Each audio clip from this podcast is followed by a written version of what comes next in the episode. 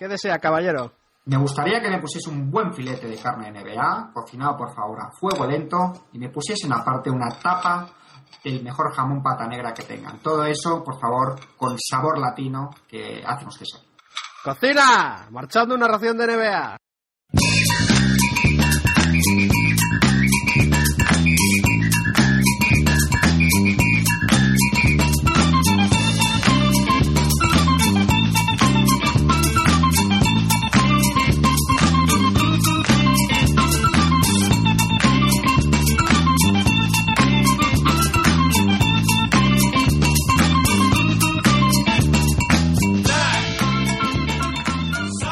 Bienvenidos a Ración de NBA, episodio número 94, donde solo hablamos de baloncesto, somos independientes y no nos casamos con nadie, donde repasamos el papel protagonista de los hispanos en la NBA.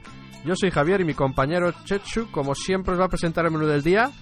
Pero antes, también como siempre, os voy a recordar que podéis mandar vuestras sugerencias y comentarios a través de nuestro correo electrónico comentarios y que podéis descargar este podcast por iTunes, por iBox y por nuestra página web. Así que Chechu, ya estamos. ¿Qué le vamos a poner hoy? Muy buenas, Javi. Muy buenas. Saludos a todo el mundo. Bienvenidos a vuestro bar favorito. Una semana más.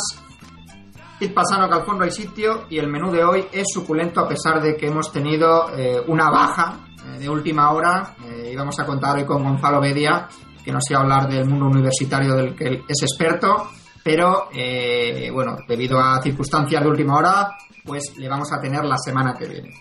Pero eso no va a ser que el programa decaiga ni mucho menos, porque tenemos nuestras secciones habituales con las que vais a ir bien servidos. Tenemos el termómetro, cada uno ya en su pupitre, Javi en la conferencia este y yo en la este. Os vamos a contar lo mejor y lo peor de la semana.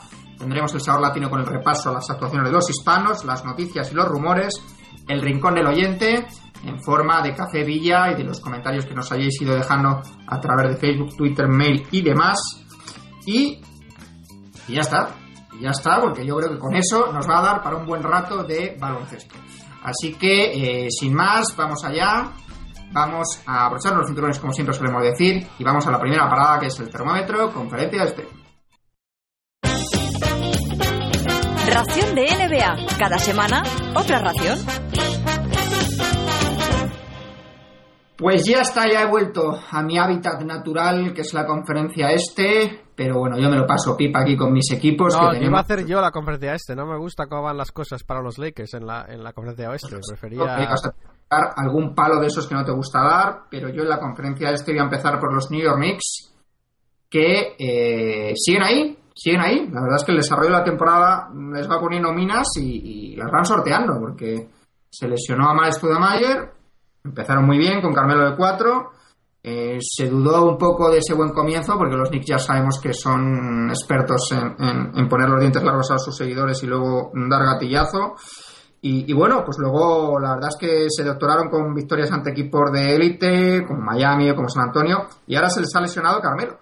Se les ha lesionado Carmelo en un dedo y la verdad es que... Da igual, da igual, se gana el campeón. Sí, sí, lo siguen bordando, porque la verdad es que esta semana han tenido victorias ante Phoenix Suns en el Madison y luego en, Charlotte ante los Vodkas con un canastón de J.R. Smith en el último segundo y luego en casa de los campeones, en casa de los Miami Heat, donde dieron la verdad un recital de juego. Gran movimiento de balón y... Me sorprendió con todos los balones que se ha tirado que se ha tirado, que se ha tirado JR, eh, que este fuera el primero que metiera en, los, en, digamos en el momento decisivo, en los últimos segundos de un partido. No tenía ese dato. de su carrera. Sí, sí.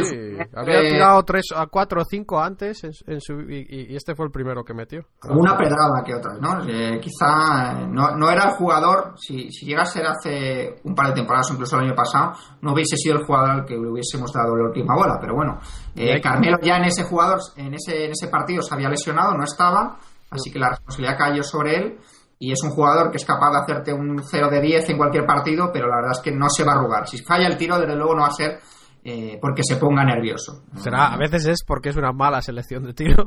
es más, es más habitual en él, pero y hay gente, hay gente que dice no puedo esperar los los, eh, los dudosos, los que dudan de los Knicks, eh, que yo empiezo a dudar menos y cada vez menos.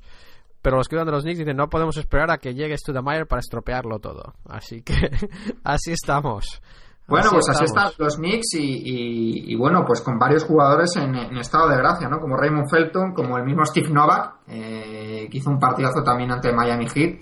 eh, como Tyson Chandler. Eh, la verdad es que solo acabaron en cano la rodilla ante, ante Chicago y marchan con el, con el mejor récord del este ahora mismo, con 14 eh, victorias y solo 5 derrotas. Recordando, recordemos sin sus dos grandes estrellas, Anthony y Stoudemire.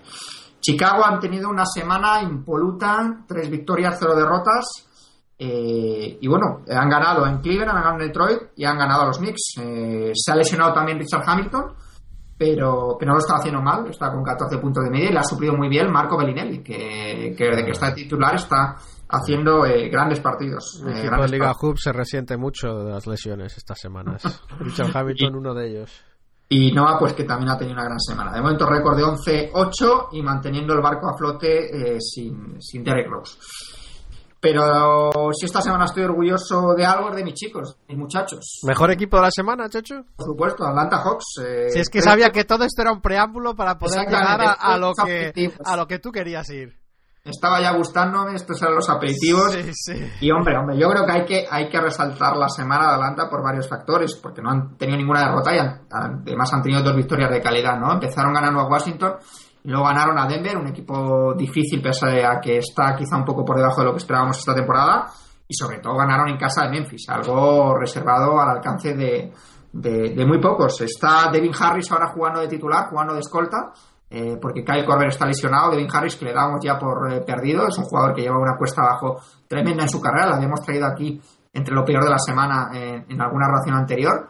Y, y bueno, desde que está de titular parece que está jugando eh, un poquito bien, mejor. Lo ha hecho bien porque también a veces meten al digamos al, al hombre que está fuera de rotación porque no quieren cambiar el banquillo, ¿no? Lou Williams que está jugando bastante bien, pues para no romper el ritmo o, o- o la compaginación de los reservas, eh, a veces meten al jugador ese, ¿no? De, digamos de, de tercera rotación en vez de segunda rotación. ¿Este caso es así o no, Chechu? ¿Tú les ves mucho más? Eh, ¿Qué opinas? ¿Se ha, se ha ganado el puesto por méritos o querían dejar a Lou Williams en el banquillo No, no, saliendo como está- su por, méritos no, porque está jugando muy mal. Yo creo que es lo que tú dices. Mira, Louis Williams le prefieren seguir manteniendo como dinamizador de la de eso, de esa segunda unidad, del banquillo. Y Devin Harry yo creo que ha sido una maniobra un poco para también recuperar al jugador. eh, porque es un jugador que estaba jugando pocos minutos, que estaba jugando mal, que había estado jugando de base, pero es uno de estos bases eh, modernos que tampoco me gustan a mí y que tanto proliferan que parecen escoltas en la posición de bases y que, y que bueno, quizá, quizá le vaya mejor en, en- en esa posición y también porque Jeff T está haciendo una gran temporada y tenemos a nuestro Big Three particular, Jeff T, Josh Smith y, y Al Horford que han tenido una semana eh, tremenda. O sea, que Tig también se, se, se, se mete en el carro de los, eh, los bendecidos por Chechu. Los, los que- porque La- las- vas la- añadiendo, vas añadiendo primero vuelven, vuelven al, al rebaño. No, bueno, Jeff T eh, no es un jugador que me que acabe con convencer, todavía le falta un trecho para llegar a la categoría de, de Al Horford. De, O sea, que está de- entre, entre no te acaba de convencer, pero tampoco es que no sea santo de tu devoción, ¿no? Es, es un estatus intermedio. bajo sospecha. Bajo está- sospecha, perfecto. El radar negativo. Exactamente. Así que, bueno, por el momento ya decimos Atlanta 12-5 y codeándose con la alta sociedad del este. En cuanto a jugadores, eh, la verdad es que traigo aquí unos cuantos jugadores, así que vamos a ir deprisa. Eh, jugadores que han hecho gran semana. Tyson Chandler, la verdad es que lleva unos cuantos partidos anotando bastante, teniendo un peso ofensivo mayor. Esta semana promedió 15 puntos, 14 rebotes y la verdad es que está jugando muy bien. Josh Smith de Atlanta, 21 puntos, 12 rebotes. Eh, recordemos que lo más probable es que salga de los Hawks, pero, pero bueno, no se está resintiendo su, su nivel. Dos representantes de unos Orlando Magic que a punto han estado de colarse entre lo mejor de la semana. Eh, qué lástima que hayan acabado con dos derrotas porque ganaron a los Lakers y ganaron en casa de los Golden State Warriors, que es una cosa que no está haciendo todo el mundo esta temporada. Glenn Davis, que ha hecho 21 puntos, 10 rebotes, y Aaron Aflalo, hizo un partidazo contra los Lakers, que ha estado en 22 puntos de, de media, ¿no? Eh, Marco Bellinelli, le citábamos antes como uno de los factores a, a destacar en esta última semana de Chicago Bulls, que desde que se lesionó Hamilton y es titular, Cogió su fusil. Sí, 20 puntos y más de 40 minutos por partido. Así que, así que bueno, ya sabemos que es un, un jugador un poco unidimensional, que es sobre todo tirador, eh, aporta poco en otras facetas, pero Bueno, es, es tirador anotador, ¿no? Es, es, es Sí. más bien de anotador, o sea, que tira muy bien, pero que sí que es capaz de, de generar puntos de otras maneras que, que no sea el tiro exterior. Sí.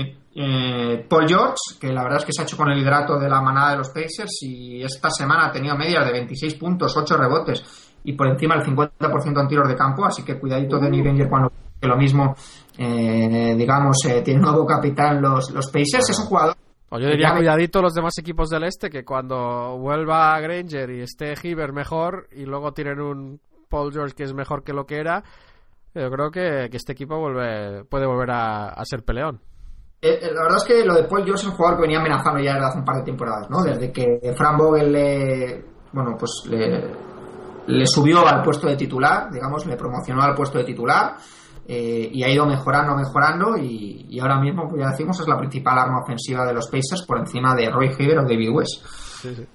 Andre Blatch, eh, que es otro que está aprovechando los minutos que le ha dejado la lesión de Brook López, está saliendo de titular, 20 puntos, 13 rebotes. Eh, el jugador, recordamos, amnistiado por los Washington Wizards. Barato, barato para, para, los Nets. Y LeBron James, que la verdad es que no ha sido la mejor semana de los, eh, los Heat, pero no será por culpa del Rey, que se ha ido a 27 puntos, 9 rebotes, 9 asistencias, 55% de tiros de campo. Impresionante LeBron, que jugando al Trantán es capaz de hacer estos números. ¿Te has ¿no? referido a él como el Rey? El Rey, King. Sí, sé que te duele, pero ahora mismo el rey de la NBA sin discusión es, es LeBron. Joaquín Noah que se marcó un partido de 30 puntos, 23 rebotes, así que no nos importa nada lo que hizo el resto de la semana, porque con un partido de estas características le tenemos que meter de cabeza eh, a la sección de, de, lo mejor. Ivan Turner, que ha tenido 19 puntos, 6 rebotes, 3 asistencias y canasta ganadora contra, sí. contra, contra Boston. Eh, además ya hasta, hasta ha metido algún triple. Pues mejor de la semana, ¿no? Canasta ganadora Boston, mejor de la semana.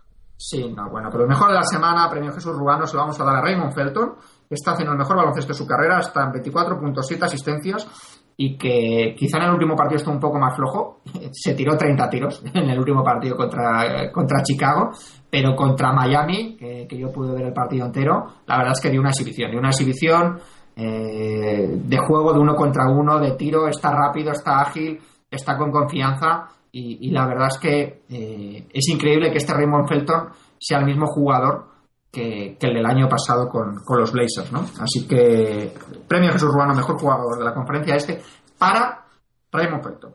Y vamos con lo peor, empezamos por lo, vamos de lo obvio a lo menos obvio. Empezamos por Cleveland Cavaliers, eh, que han tenido eh, tres derrotas y cero victorias. Han perdido entre Minnesota, eh, Detroit y Chicago. Varellao la verdad es que no puede de él solo porque se les ha acabado de caer el chiringuito con la lesión de Kyrie Irving y de Dion Waiters a la vez. Así que Cleveland está hundido en el pozo de la conferencia este y le va a ser complicado salir, sobre todo con la lesión de esas dos jóvenes estrellas suyas. Y luego tenemos a Miami Heat, que ha tenido una semana de una victoria y dos derrotas. La verdad es que llevan toda la temporada con el mismo cuento. Eh, ir al trantán el 80% del partido y luego intentar en 4 o 5 minutos de sprint eh, remontar. Pero esta semana les ha pillado el toro. Les ha pillado el toro con dos derrotas eh, por de estas que, que, escuecen un poquito. ¿no? Por una porque es contra el peor equipo de la liga, que es Washington. Eh, en un partido increíble, pero 105-102 y otro porque es ante uno de los rivales con los que se supone que se van a disputar el trono del este, que son los New York Knicks, que les dieron, la verdad es que un baño en, su propia casa, así que eh, ya decimos una, una derrota con, con, sal para los eh, para los Miami Heat. ¿Les importan estas derrotas? No. ¿Son menos favoritos? No.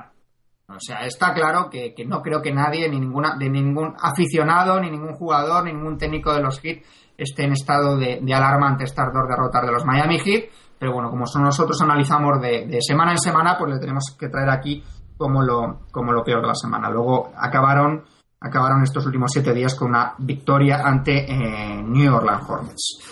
Así que eso es en cuanto a equipos y en cuanto a jugadores, pues, eh, pues traemos aquí a, a Rasa Ruiz, que es un jugador que, que la verdad es que en los últimos partidos ha pasado el ostracismo más absoluto, empezó la temporada bastante bien, salió de titular incluso en algunos partidos y en los dos últimos partidos de Miami no ha jugado ni un segundo. Hay que darle un Red Bull, hay que darle sí. un Red Bull a este chaval. No ha sido por, por problemas físicos, así que no sé exactamente que, cuál habrá sido el clip de Spolestra, pero, pero Razar Ruiz ha pasado de...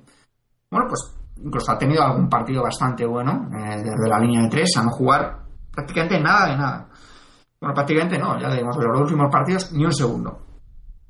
Tad Gibson, el jugador de Chicago Bulls, que es otro que la verdad es que intuíamos que podía tener una progresión un poquito mejor, un poquito más explosiva. Es un jugador físicamente que es un portento, eh, juega de 4, puede jugar de 5 y, y, la verdad es que da un poco de rabia ver a este tipo de jugadores con esas condiciones como las que tiene Tab Gibson y esa pobre capacidad de, de, mejora. Está esta semana promediado dos puntos, dos rebotes en 15 minutos. Sí, y... es otro que está desaprovechando su oportunidad, ¿no? En el club de los uh, Derrick Williams y compañía, ¿no? Que, que se, le, se, le, está pasando la oportunidad y, y, ya veremos qué pasa, ¿no? Se estaba jugando, la han renovado, pero...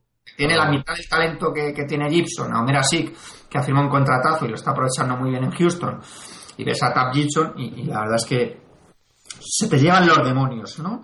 Y otro en una, en una situación similar, para mí sorprendente, que es Marsun Brooks, eh, el escolta de los Brooklyn Nets, eh, que la verdad es que presagiaba grandes cosas porque hizo una primera temporada bastante buena, 13 puntos en 30 minutos.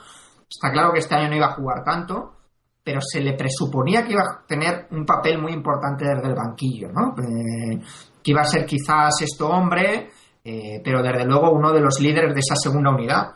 Sí, y... a mí ya me sorprendió en el verano que se hablaba de su nombre mucho en traspasos, ¿no? Y siendo un jugador que había rendido muy bien. No sé si hay algo que no sepamos, pero... Pasó de jugar 30 minutos a jugar 10 minutos, sí.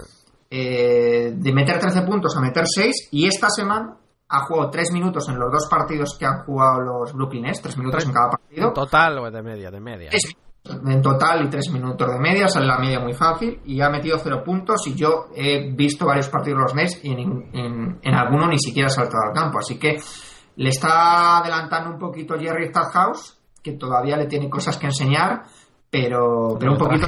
Al radar en la semana pasada. Un poquito decepcionante para mí el, el, papel de Marson Brooks en, en, en estos Brooklyn Nets. Y, y para acabar, eh, Scott Skiles, el técnico de los Milwaukee Bucks, Milwaukee que es un equipo que está ahora mismo está en una gira por el oeste, la verdad es que tampoco esperábamos eh, grandes victorias de los Bucks, pero la sensación que da al ver a Milwaukee es que no se sabe cuál es su plan, ¿no? No se sabe cuál es su estilo de juego, está dando Tobias Harris, que es un jugador que había estado jugando de titular y muchos minutos, ahora no juega nada, Dallenberg está de titular, ya no está, Monta Ellis y Brandon Jennings la impresión que da es que hacen un poco la guerra por su cuenta y ya Soba un, unos partidos juega mucho y en otros partidos juega poco. O sea la sensación es un poco de, de, de no saber hacia dónde hacia dónde va, va, el barco. Así que Milwaukee Bucks que, que le trajimos aquí de hecho en las primeras eh, semanas un par de veces como lo mejor del este pues ya ha vuelto a su hábitat natural de irregularidad y de, y de bueno pues de, de, de, de candidato a no meterse en playoff claramente Así bueno, que... Checho, quiero traer uno más a, a, tu sección fría porque ya que voy a tener que dar palos a los, a los Lakers en mi sección, quiero añadir aquí a Kevin Garnett que, que por primera vez, o bueno, no sé cuánto tiempo, cogió cero rebotes en, en, en más de 20 minutos de juego. Y, y, bueno, si eso no parece que sea algo tan destacable, su reacción sí que me parece destacable y censurable porque iba, dicen que, que estaba enfadadísimo que él juraría que había cogido un rebote en el primer cuarto y que o sea que no es que no es que se esté enfadado porque no coja los rebotes sino porque cree que cogió uno y no se lo apuntaron y dice que está buscando al, al, al statistician ¿no? al que coge las estadísticas y cuando sepa que cómo digamos su aspecto vamos a tener problemas así que su problema es en el espejo, pero él busca otros blancos. Así que muy bien, eh, Kevin Garnett, celebrando tu 0 a un rebote en ese partido y haciéndolo en grande. Pues bueno, ya veis para qué me viene a visitar Javi al este. Hombre, es que ya que me voy a cebar, así que... Dejo la habitación de invitados y, y me la pinta de amarillo. Así que, eh, bueno, pues esto ha sido el repaso a la conferencia este y nos vamos a al mundo de la conferencia este donde Javi seguro nos tiene cosas interesantes que contar en Los Ángeles o en otras latitudes. Javi, todo tuyo. Ración de NBA, marchando. Sí, ya estamos aquí de vuelta. La verdad es que hemos tenido que fumigar porque porque lo que le hizo Chechu a, a la casa y la, los rayones que le hizo al Ferrari, tremebundos, tremebundos. Pero bueno, uh, chapa y pintura y bueno, volvemos al tajo. Así que aquí en la conferencia oeste, la verdad es que Eh, me podría haber ido mejor si Chechu hubiera hecho esta semana porque tenemos, eh, vienen las aguas eh, turbias todavía. Pero vamos primero con los equipos y la zona noble, la zona los equipos calientes. Vamos con una mención, con las menciones especiales aquí. Desde luego los San Antonio Spurs siguen siguen carburando, siguen eh, progresando y esta semana tres victorias, cero derrotas, victorias ante Milwaukee y Houston en casa y, y victoria ante Charlotte fuera, fuera de casa. Ah, muy bien, ante equipos eh, medios, digamos, actualmente. Eh, luego...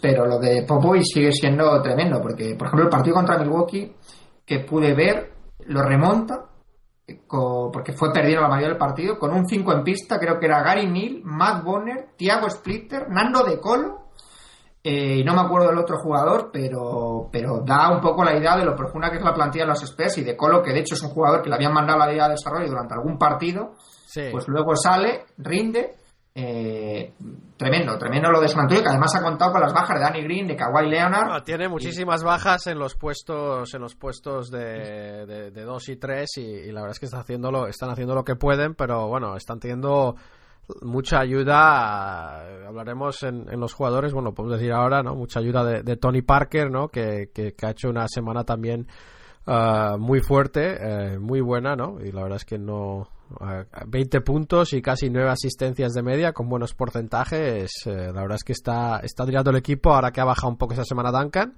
Eh, está haciendo eh, mucho bien Parker, ¿no? Así que bueno, seguimos con otra mención especial para Oklahoma, que van siete victorias seguidas, pero solo han jugado dos veces esta semana, así que no les podemos encumbrar del todo. Eso sí, bueno, juegan un poco con ventaja, porque... Dos digo que dos victorias de calidad. Dos victorias de calidad ante, ante Nets fuera de casa y, ante, los, eh, ante los Lakers en casa.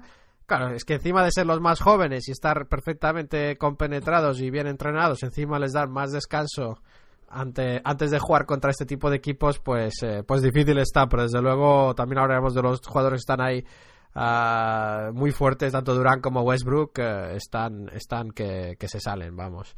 Ah, eso sí, por primera vez eh, ha salido unas declaraciones de Perkins diciendo que hay muchos jugadores en la plantilla que, le llaman para quejarse un poco de la falta de oportunidades, ¿no? De falta de balones que les llegan, ¿no? Claro, teniendo a Durant y a Westbrook son, son 50 eh, tiros por partido, ¿no? Entre esos dos, probablemente y luego añades a Acá que cada vez está tirando más y Kevin Martin pero no me sorprendía que Ibaka fuera uno de los que se quejara tampoco así que sí sí no lo sé. Podría ser Kevin Martin no sé por dónde van los tiros pero pero parece que sí que, se están dando cuenta los jugadores que no que no huelen mucho balón y tras un tiempo se empieza a cargar.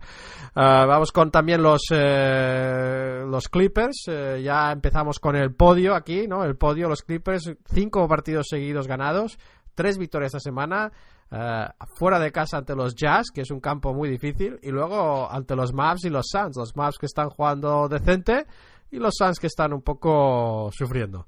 Eh, así que les damos, les, les, ponemos en el podio, pero los dos mejores equipos de la semana, el siguiente escalón del podio, de verdad es que tengo que traer los Kings, porque los Kings que vienen de ser uno de los peores equipos eh, de la liga ¿no? y siguen estando bastante atrás en los eh, rankings de la conferencia, pero la verdad es que ya están solo a solamente una victoria y media de los Lakers tras una semana perfecta de tres victorias y dos derrotas.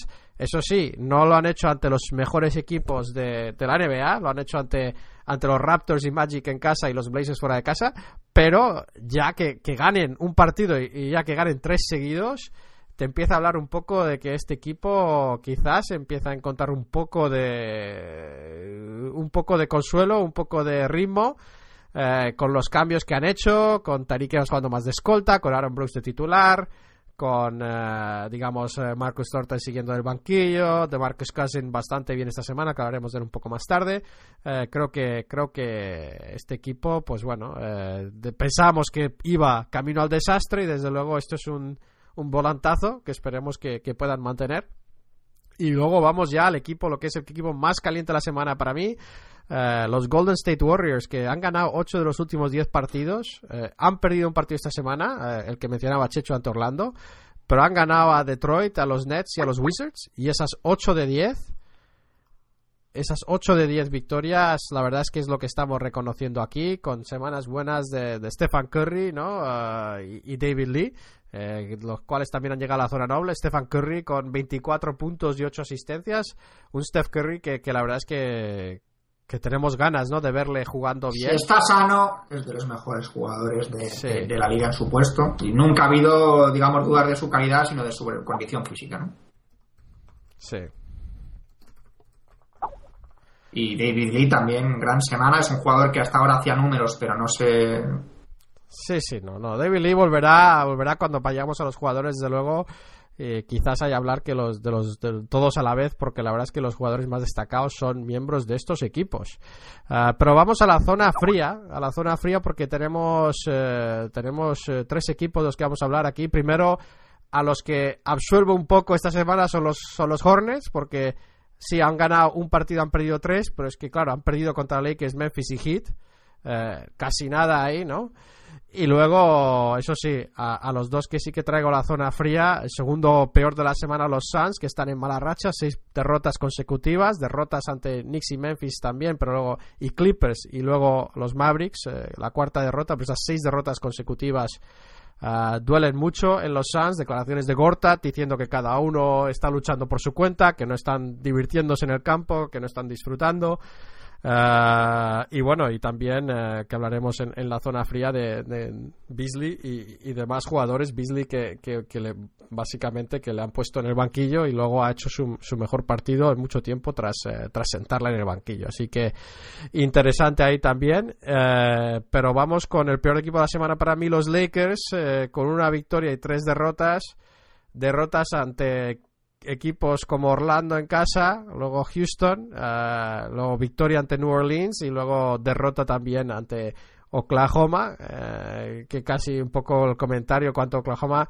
Sabemos que los Lakers están mal, ¿no? Cuando nos contentamos un poco con una derrota que no sea de paliza, ¿no? Y eso es un poco lo que pasaba contra, contra Oklahoma, uh, porque, porque la verdad es que los Lakers no están bien, no acaban de coger el ritmo. Ahora encima sin Gasol lesionado, Nash que no ha vuelto, Mix ha mejorado, pero, pero les falta mucho, ¿no? Kobe está jugando muy eficiente en ataque, pero se le escapan en defensa, alguna bronca interna o bronca, digamos, llamada atención de Howard a Kobe en cuanto a la falta de concentración defensiva, lo cual me parece muy bien, pero veremos cómo evoluciona el tema. Eh, declaraciones fuera lugar, etcétera. Muchos problemas eh, en los Lakers y, bueno, esperemos que ahora mismo las opiniones eh, universales en los Lakers es que Nash es una especie de bala mágica que lo va a curar todo, así que habrá que esperar cuando vuelva. Se supone que quizás dentro de una semana volverá, veremos, y, y entonces habrá que juzgar tanto a Nash como a como a Gasol como a De Anthony. Así que habrá que verlo. Jameson también dando algún problema, aunque está jugando muy bien en ataque, dando algún problema también en, con su defensa. Eh, así que ese es el, peor equipo de la semana. Y luego me voy a la zona fría de los eh, castigados. Y traigo también a, Kobe Bryant a esta zona. Porque aparte de hacer una semana muy buena en cuanto a lo estadístico de ataque, ¿no? Uh, Kobe Bryant, eh, que básicamente ha hecho 34 puntos de media casi seis rebotes y casi cinco asistencias, eh, con buenos porcentajes, Chechu. O sea que hay que es algo que hay que hay que Yo creo que está siendo el mejor Kobe de las dos últimas temporadas. Está jugando eh, bastante mejor en cuanto a lo que tú dices, porcentaje de tiro, selección de tiro. Eh, está siendo el máximo anotador de la liga, pero Sí, pero hay que traerle. Tienes al mejor jugador de la liga o al mejor anotador de la liga, mejor pivo de la liga y no te veces son victorias. Sí, hay que traerle aquí también por otra vez unas declaraciones altisonantes. Yo creo que estadísticamente está muy bien en ataque, en defensa se le ven las lagunas, se le están viendo las carencias o está cansado de, de tanto protagonismo en ataque, pero la verdad es que los Lakers están resistiendo, se están resintiendo, perdón. Y, y esta semana unas declaraciones de, de Kobe atacando a Pau Gasol eh, que me hacen traerle aquí como un poco tonto de la semana, eh, porque hablamos, ¿te acuerdas, Chechu, de esas declaraciones que hacía que él era el cisne negro y sí. Pau Gasol era el cisne blanco, que con toda la susceptibilidad que hay sobre Pau, que, que diga eso públicamente, ya, ya me pareció un, un ataque. Y esta semana, básicamente, las declaraciones de Kobe dijo algo así como él, él y Howard tienen que jugar eh, muy, muy bien para poder cubrir los errores de los demás. Todo depende de ellos dos, porque básicamente, sin decirlo, pero diciendo que los demás son unos paquetes. Eh, cuando no puede ser así con el equipo que tienen. Dice, Pau tiene que ajustarse al sistema, tiene que ponerse los pantalones eh, de hombre, ¿no? De machote. Es Big Boy Pants, una expresión que, que ha estado muy repetida en la prensa. Y, bueno, su mensaje general era que, que Pau tenía que, digamos, quejarse menos y ajustarse, que Kobe estaba entrenando mucho para poder hacer también un poco más de pick and roll y, tener más el balón, eh, lo cual entiendo, pero digamos poner el, el, punto exclamación, ¿no? Con esa declaración de que se ponga los, los pantalones, ¿no? Que se ponga los pantalones, eh, que lo que significa básicamente es que es que es que sea más hombre, ¿no? Que sea, que sea, que sea más macho y que vaya por ello. Y viendo cómo juega todo esto en la prensa, me parece dejar a tu compañero muy expuesto, Checho. Me parece de mal compañero. Sí, de eh, hecho, luego yo creo que parece que recula, ¿no? Porque al día, siguiente, al día siguiente dice que le quiere como un hermano. Viene a decir lo contrario. Dice que le quiere como un hermano, pero los que tengamos hermanos sabemos que eso no siempre es eh, un amor eh, puro y un amor eh, totalmente benigno. para los hermanos de Javi. ¿Eh? No, no, bueno, no, no. Yo lo digo simplemente porque, porque Kobe le quiere mucho, le quiere mucho, pero de vez en cuando le suelta unas que, que se lo dices a otro jugador, pero pegarle a Gasol cuando está mal y cuando está, que le pegamos nosotros, vale, ¿no? Porque como profesionales del amateurismo no lo podemos ignorar. Pero su compañero de equipo eh, y encima que apele a un poco la falta de, digamos, de, de agallas o de lo que sea de gasol para poder ajustarse y que se deje quejar, me parece muy mal, ¿no? Me parece que si quiere que se lo diga a la cara y que si no, que se calle. Así que bueno, esa era la zona, mm, la zona fría por parte de Kobe. Luego también traigo a, a, a otro, otro por la misma razón, James Harden, que básicamente llega básicamente le preguntaban si ha empezado a preguntar, a digamos hacer un poco de, de intentar convencer a, a, otros estrellas que vengan a los Houston Rockets. Y su respuesta, que lleva un mes ahí, dice que sí, que ha empezado a reclutar jugadores. Y dice, porque claro, con un jugador solo no se puede ganar. Con una estrella solo no se puede ganar. Así que quizás sea cierto, pero me parece una bofetada sin sentido a sus compañeros actuales con los que lleva jugando un mes Chechu, no sé a ti qué te parece. Algunos de los cuales están haciendo bastante buena temporada y, y, de hecho él a veces... Eh... Pero él solo no puede, Chechu. Necesita más gente de calidad. Es, es, es, es ridículo. Y luego, bueno, traía también a Beasley, lo que pasa es que ese último partido la ha salvado saliendo del banquillo. Ya Beasley, mm, básicamente Alvin Gentry diciendo que, que le iba a meter el banquillo, Alvin Gentry, el entrenador de los Suns. Y, al final le puso de banquillo y hizo, hizo un buen partido que no les valió, no les valió para ganar, pero, pero su mejor partido en muchas, muchas semanas. Así que, así que acabo con esa zona fría, gélida y zona de tontos esta semana. Y vamos a la, a la zona caliente de jugadores, eh, porque tenemos a varios. Primero vamos a traer al radar aquí a Ryan Anderson, eh, que le vamos siguiendo ya unas semanas, ¿no? Porque no esperábamos que tuviera tan buen rendimiento en, los Hornets y la verdad es que esta semana 23 puntos y 6 rebotes. Eh, un poco bajo en rebotes, pero desde luego muy bien. Y además que está tirando, no es que esté tirando solo triples, está tirando también de, eh, de campo, está corriendo, está fajándose. yo creo que yo creo que traerlo aquí, hay que reconocer que lo está haciendo bien. Otro que no hemos hablado probablemente nunca es Cory Brewer, ¿no? Que esta semana 20 puntos de media con 4 rebotes. Cory Brewer, Chechu, 20 puntos de media, creo que no los ha hecho ni en la universidad, no sé, ni en la high school quizás, no sé. Sí, bueno, que era un poco el rival de Rudy el, año pasado por minutos. el rival de Rudy era Lalo, ¿te acuerdas? Sí. Y, bueno, que la verdad es que, como dices tú, está tomando un poco el relevo que tendría que tener Wilson Chandler en ese equipo que está lesionado y que realmente no ha dado un, gran rendimiento eh, cuando ha estado sano y, está jugando muy bien, la verdad. Sí, sí, bueno, y hemos mencionado también, ya, ya hemos hablado un poco de, de, Parker y, compañía. Eh, vamos a hablar un poco también, una mención de, de Marcus Cousins, ¿no? con, con 20 puntos y 13 rebotes de media. Eh, no, está, no está nada mal. Eh, Steph Curry, su compañero, que tenía 24 puntos y 8 asistencias de media esta semana, con 4 rebotitos. lo cual nos, eh, nos anima mucho. Este jugador es uno de esos que, que le gusta a todo el mundo. ¿no? Y luego tenemos también menciones especiales de Zach Randolph con 24 eh, puntos y 14 rebotes. La verdad es que Zach Randolph hizo un partido bestial contra los Suns de 38 puntos y 22, 22 rebotes. Yo creo que ese tipo de actuaciones, independientemente, como si mete 0 puntos, 0 rebotes en los partidos, hay que traerles aquí porque es que fue un partido monstruoso. Una segunda mitad, bueno, sí, sí, la verdad es que hablábamos para los que para los que dudaba ¿no? que hubiera vuelto tras ver cómo volvió la, temporada pasada en cuanto al ataque, ¿no? Estaba reboteando y tal. Pero este fue el primer partido que se le vio un poco dominante también en ataque en cuanto a toque, en cuanto a tiro, en cuanto a timing ¿no? de, sus jugadas. Así que esperemos más. Eso sí, lo siguió con, con dos partidos más normales. Eh, pero, pero bueno, eh, ahí, queda, ahí queda eso, Chechu. Intentaré tomar nota y hacer lo que tú dices. Eh, veremos.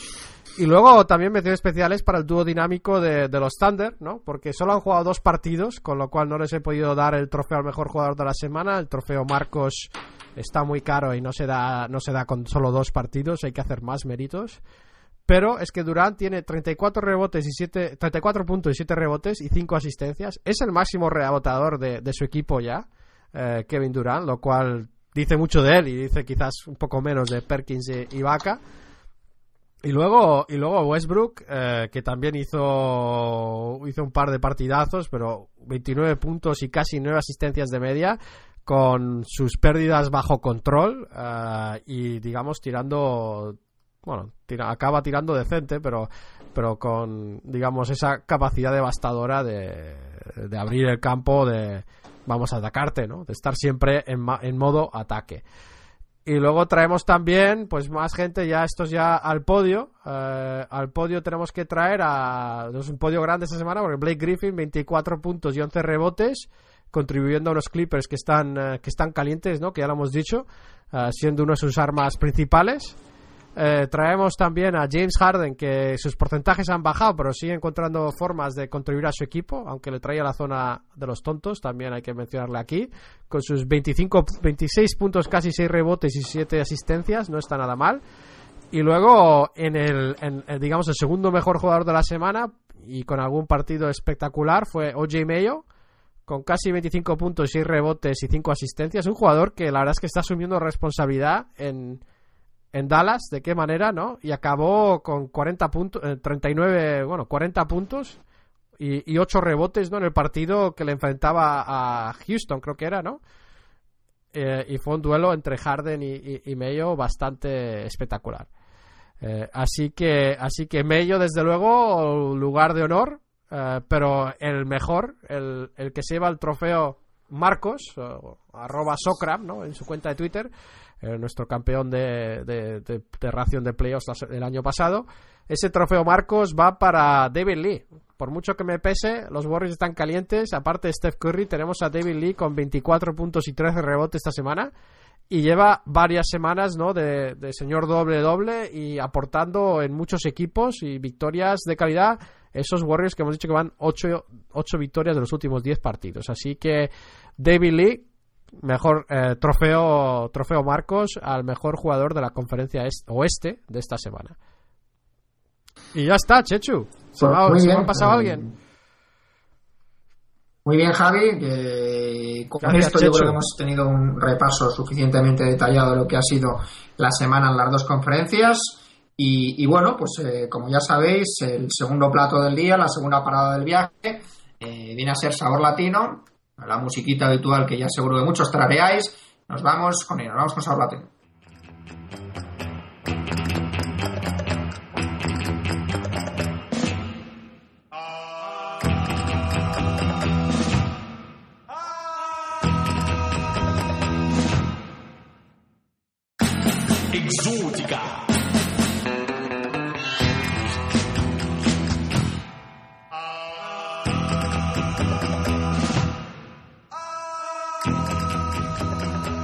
estamos aquí en una nueva edición de Sabor Latino donde, como ya sabéis, hacemos eh, un repaso a lo que ha sido estos últimos partidos, esta última semana, eh, en cuanto a la actuación de los jugadores hispanos. Vamos a empezar con la colonia argentina, la verdad es que se resiste a dejar de ser protagonista. Prigioni sigue jugando sus 10 minutitos eh, por partido en los Knicks. Yo creo que hay que valorarlo porque nadie da un, un, euro por, o un dólar o un centavo por, por Prigioni y bueno, pues está ahí jugando sus 10 minutitos en un equipo que ahora mismo está siendo el mejor de la conferencia este y que tiene a dos jugadores en el puesto base que lo están haciendo muy bien, aunque Kip eh, esté jugando de muchos partidos, pues yo creo que hay que valorarlo. La verdad es que Delfino es eh, otro que ha vuelto con ganas de, su lesión. Esta última semana, en tres partidos, se ha cascado 25 triples, Delfino. Así Ahí está, no es nada. Inconsciente, ¿eh? ¿Y cuántos ha metido de esos 25? No, no, creo que ha metido como 8 o 10, o sea, no ha tenido malos porcentajes. La verdad es que ha estado jugando por encima de los 25 minutos y ha, tenido buenas medias. Incluso fue protagonista en la meritoria victoria ante los Lakers, auspiciada fundamentalmente por, por el banquillo. Y, la verdad es que está, de momento, está jugando bastante bien eh, Carlos Delfino. Luego Ginobili que sigue a su ritmo y al de los Spurs. Eh, Javi les otorgaba protagonismo entre lo mejor de la conferencia oeste tres victorias cómodas ante equipos de medio pelo como Bucks, eh, Rockets y Podcast, sin jugar nunca por encima de 20 minutos, así que con, con Ginobili, tranquilidad y buenos alimentos. Y, y, acabamos con Escola, entre los argentinos, que se consolida como líder de la segunda unidad.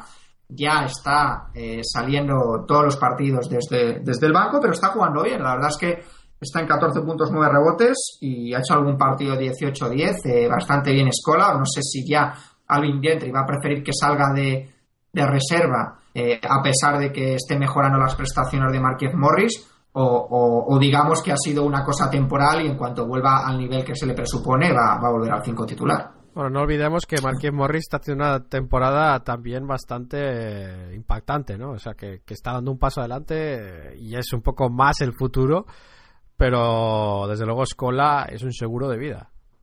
Sí, eso sí, su equipo no para de perder, ya lo ha dicho Javi antes, 0-4, el otro día que hicieron, leí yo, no sé si lo comentarás en las noticias, así que me voy a meter en terrenos pantanosos, una iniciativa sobre ah, sí. que si, si, no quedabas contento con, el partido, creo que era, no sé si fue contra Dallas, eh, te devolvían el dinero. Sí, no, no le iba a comentar, no había llegado al baremo de importancia para meterse en mi sección. Hombre, me parece ¿no? curiosa y, digamos, en una batalla en importancia con alguna de las noticias que nos trae Javi, yo creo que no quedaría, no quedaría en, mal lugar, pero... Eh, cañonazo lanzado desde... a la línea de flotación de, Javi. Pero bueno, eh, en los españoles hay buenas y malas noticias, así que vamos a empezar por las gominolas. Margasol sigue siendo un reloj y Memphis eh, sigue dominando la liga pese a ese último tropezón ante los pujantes. Hay zona fría dentro de de media esta semana, que viene a ser lo que está haciendo esta temporada. Sergi Vaca, la verdad es que estuvo bastante bien en las dos importantes historias de los Thunder, Nets y Lakers, 16 puntos y rebotes. Pero a partir de aquí vamos a empezar a descender y en algunos casos en picados. Calderón, la verdad es que está jugando menos, que está jugando peor y su equipo además pierde y pierde de mucho. Sigue desplomándose, tres derrotas estos últimos siete días.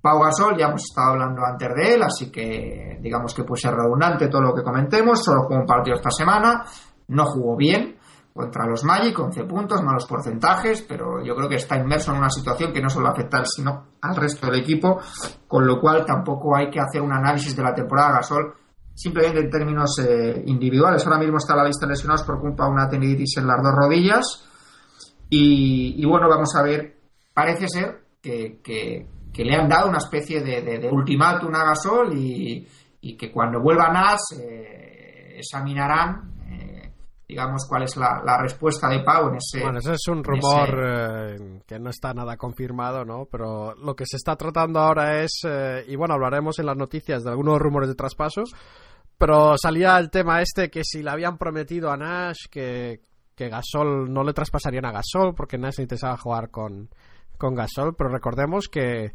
probablemente a Nash le interese jugar también con Howard y Howard no era parte de esa plantilla cuando, cuando ficharon a Nash, con lo cual creo que si, si Gasol no espabila y no está en forma o digamos no se recupera sus lesiones y tal, creo que Nash tampoco es que esté casado con Gasol y, no creo que eso sea ninguna garantía. Y luego si decían que había habido un toque, eh, la verdad es que lo que se habla aquí es que desde las instancias de los Lakers todos quieren esperar a que Nash juegue con Gasol porque piensan que Gasol, eh, que Nash es esa bala mágica Ah, y por otra parte, hay que también reconocer que, el, que lo que es el valor de mercado de Gasol está en bajos históricos. Eh, con lo cual tampoco te creas que van a sacar eh, ¿no? petróleo por, por gasol. lo venimos comentando, además eh, cobra mucho, con lo cual es difícil meterle en un traspaso, etcétera, etcétera. Eso sí, sin él, la verdad es que tampoco es que haya cambiado demasía el juego de los Lakers, por mucho que diga a la gente que un 4 abierto como Jameson beneficia al sistema de Anthony. Sí, en, ataque, en ataque es cierto, en defensa es un poco menos cierto. Y sí, no, estoy, estoy contigo que lo, lo único semipositivo es que pudieron descartar a, a Gasol como causa única de, digamos, el mal comienzo de los Lakers, ¿no? Contra Houston volvieron a hacer el ridículo, contra New Orleans ganan bien, pero no, pierden ridículo, ridículo no, Chechu, Chechu, ridículo no, no, no exageremos.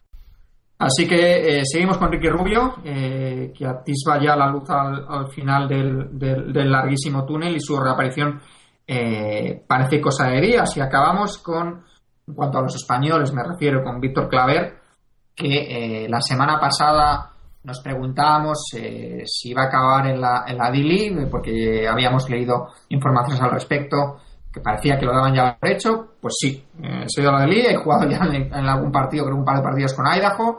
Así que yo creo que lo más preocupante del caso de Víctor Claver es que eh, la Dili es un agujero del que puede salir, pero realmente no le sirve para progresar nada, porque es una liga que prácticamente el nivel es muy bajo. Y que además hay que recordar que es que Víctor Claver está peleando por un puesto en la rotación de un equipo que tiene el peor banquillo de la liga, que es uno de los equipos más jóvenes de la liga y que, digamos, más oportunidades podría, eh, si ve realmente potencial en el jugador, pues, es una temporada en la que no van a llegar a nada Portland, los sabe de la gerencia, lo sabe el entrenador, así que yo creo que si realmente confías en algo en Víctor Claver, estarían dando minutos. Es que Víctor Claver se está jugando el percal con, con, con o con gente de ese, de ese pelaje, ¿no? Entonces, pues bueno, que te manden a la d cuando, cuando tienes, digamos, tus tus posibles rivales en cuanto a, tu lugar en el puesto en el equipo son esos, pues hombre, yo creo que, que, es para es para preocuparse. bueno, a veces a veces también mandan a, un jugador a la D-League para que coja el punto de forma, digamos, de juego, ¿no? Porque sabe que se entrena poco en la NBA y si no estás jugando eh, pues, pues va mal el tema. Lo que pasa es que también espera nuevamente que destaques en la D-League, ¿no? Ya ha hecho algún partido en la D-League en el que no ha destacado en demasía y hay que pensar que la D-League eh, todos están en escaparate y todos, ¿no? Todos quieren chupársela.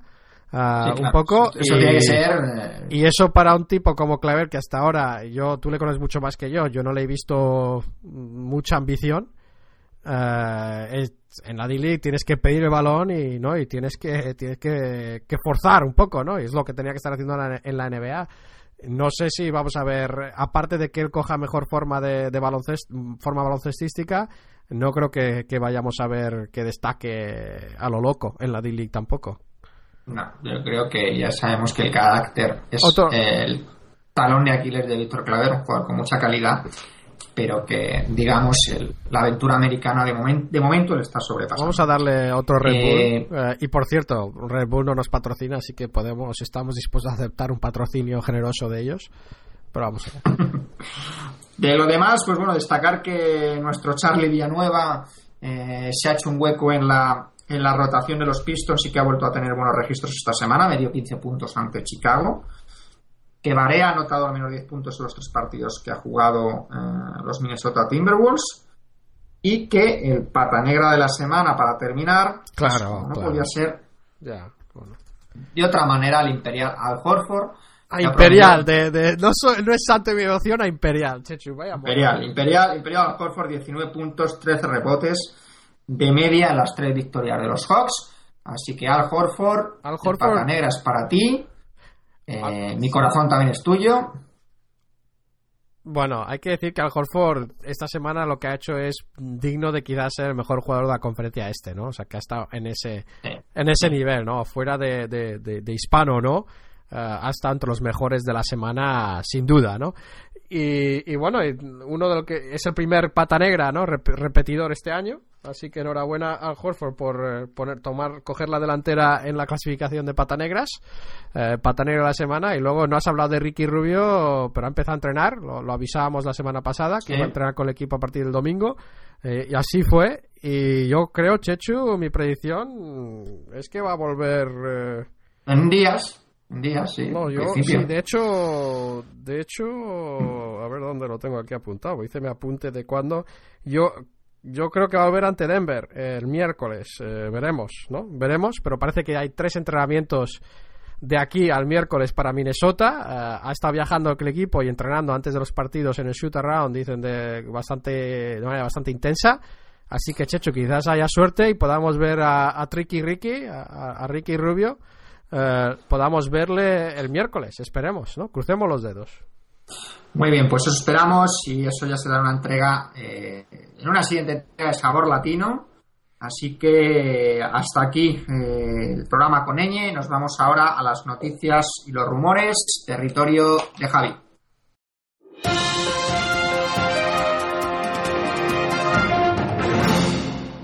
Ya estamos aquí con las noticias, comentarios y apuntes. Luego iremos a la sección del oyente, desde luego con el Café Villa y cerraremos con, eh, con el anticipo lo que nos espera la semana que viene. Pero empezamos con. eh, vamos a tener que buscar un nombre, Chechu, para. eh, digamos, teníamos el año pasado, tuvimos el melodrama, tuvimos el affair de Dwight.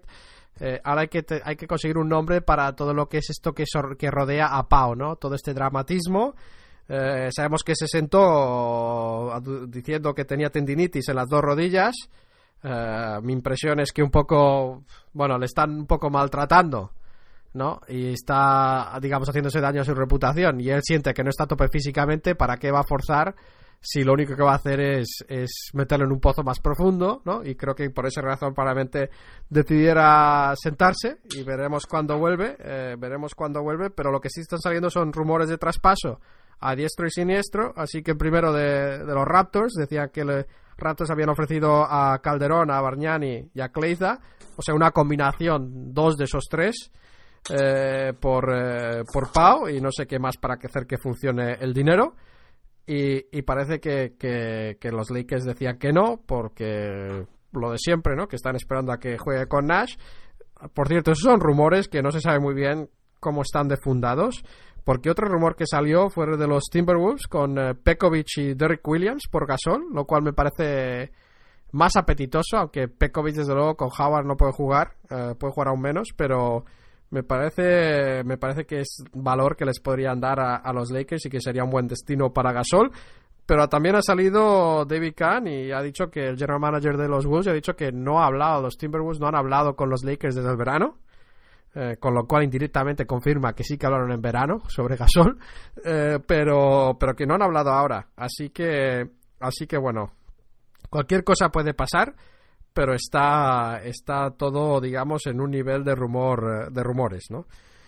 Y vamos con, eh, bueno, hemos hablado un poco de las declaraciones, ya hemos aprovechado para meternos un poco con Kobe antes, así que no hace falta repetirlo aquí. Pero vamos con el cambio de nombre de New Orleans Hornets, Chechu. Hablabas de noticias, bomba, noticias importantes. Los Pelicans, eh, parece, puede ser, puede ser que se llamen Pelicans, no está confirmado. Pero bueno, pues, ¿qué te parece eso, Chechu? Pelicans.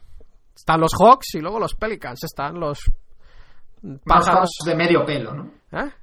Pues Unos Hawks de medio pelo. unos ¿no? Hawks más tiernos, ¿no? Más eh, tiernos, aunque hay quien dice que los pelícanos pueden ser bastante agresivos, o sea que no lo sabemos. Bueno, a mí no me gusta mucho el nombre, pero bueno, ya que no pueden ser los New Orleans Jazz, eh, se hablaba también de New Orleans Brass. Brass, que son, eh, digamos, los instrumentos, eh, no sé cómo lo llamas tú, Chechu, cómo dirías, de, de- Bueno, no sé cómo se dice en español, pero bueno, dejémoslo.